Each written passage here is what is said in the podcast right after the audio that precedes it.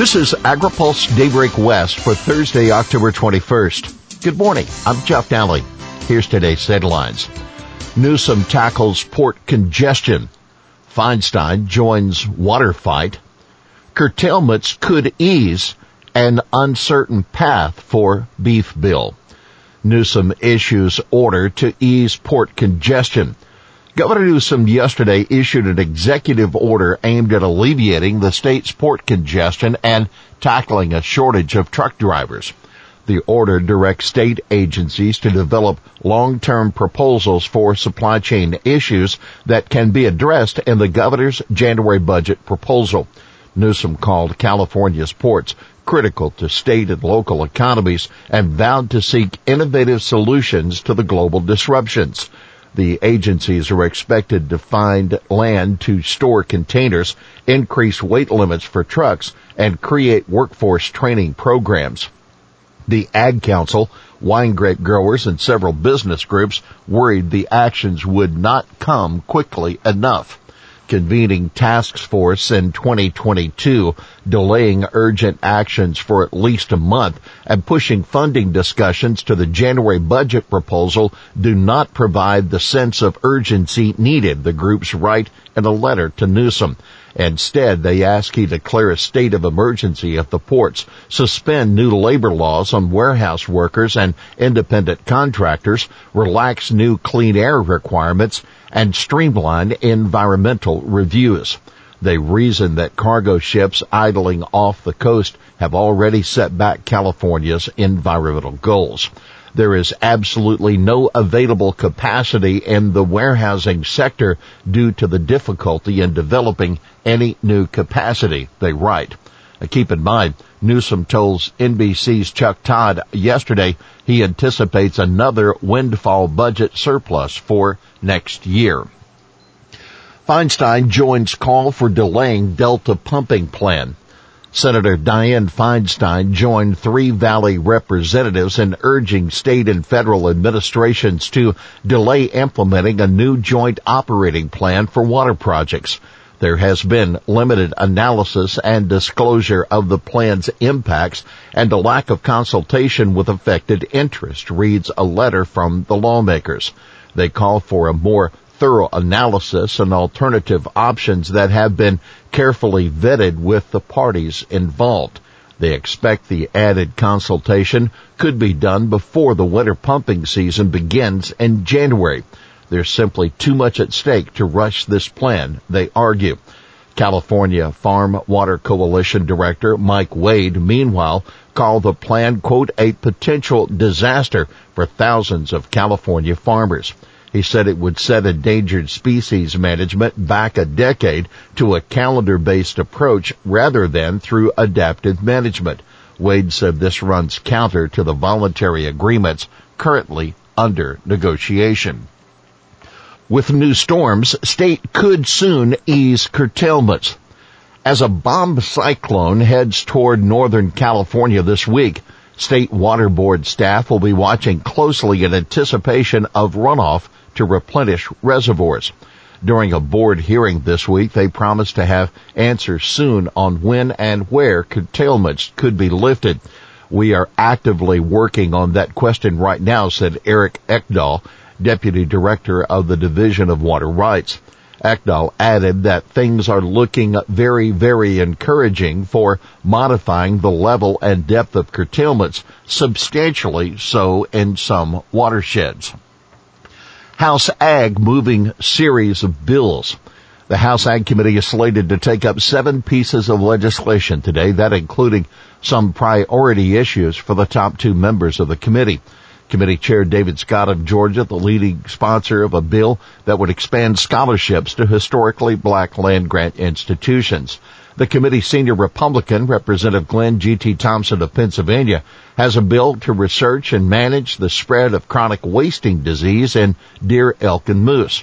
The bills also include the beef contract reporting bill that we reported yesterday. It's aimed at increasing price transparency. And what's next? Well, an extension of the livestock mandatory reporting law could serve as a vehicle for moving the contract library bill across the House floor. But industry groups may be reluctant to back that approach unless there's broad congressional support. We would be a little bit concerned with anything that could weigh down LMR's chances of getting extended because without LMR, the number one transparency tool that we have available to us today automatically goes away. And that's not something we are willing to play around with, says Tanner Beymer, a lobbyist with the National Cattlemen's Beef Association. There's a similar contract library bill in the Senate that pursues wider reforms. The holdout? Well, the House bill is backed by several groups, including the U.S. Cattlemen's Association, as well as NCBA. But a third producer group, R-CALF USA, is not on board. R-CALF CEO Bill Bullard tells AgriPulse that broader marketplace reform is needed first. Adding transparency to a market that's dysfunctional will have little value, Bullard said. Ag productivity far off needed pace, that according to new data. Agriculture productivity worldwide isn't growing nearly fast enough to keep up with the global demand for food in 2050 amid the impact of climate change. That according to an annual report that incorporates fresh data from USDA. The 2021 Global Agricultural Productivity Report released each year by Virginia Tech with support from major agribusiness firms and non-governmental organizations says productivity is growing at an annual rate of 1.36%. That's well below the rate of 1.73% needed to keep up with rising food demand between now and 2050. The new estimate of actual annual growth is based on data from 2001 through 2019 that USDA's Economic Research Service will publish in the coming days and is sharply lower than the estimate of 1.63% in the 2020 GAP report. The main reason for the lower ERS estimate of ag productivity was the incorporation of new data on agricultural capital. You can read our full report at agripulse.com. FDA pesticide residue findings remain low. FDA has issued its latest annual report on pesticide residues in foods, this one covering testing that occurred during the 2019 fiscal year. Overall, about 1% of domestic samples and 11% of samples of imported products had chemical residue that violated EPA limits. Nearly three quarters of the samples were taken from imports.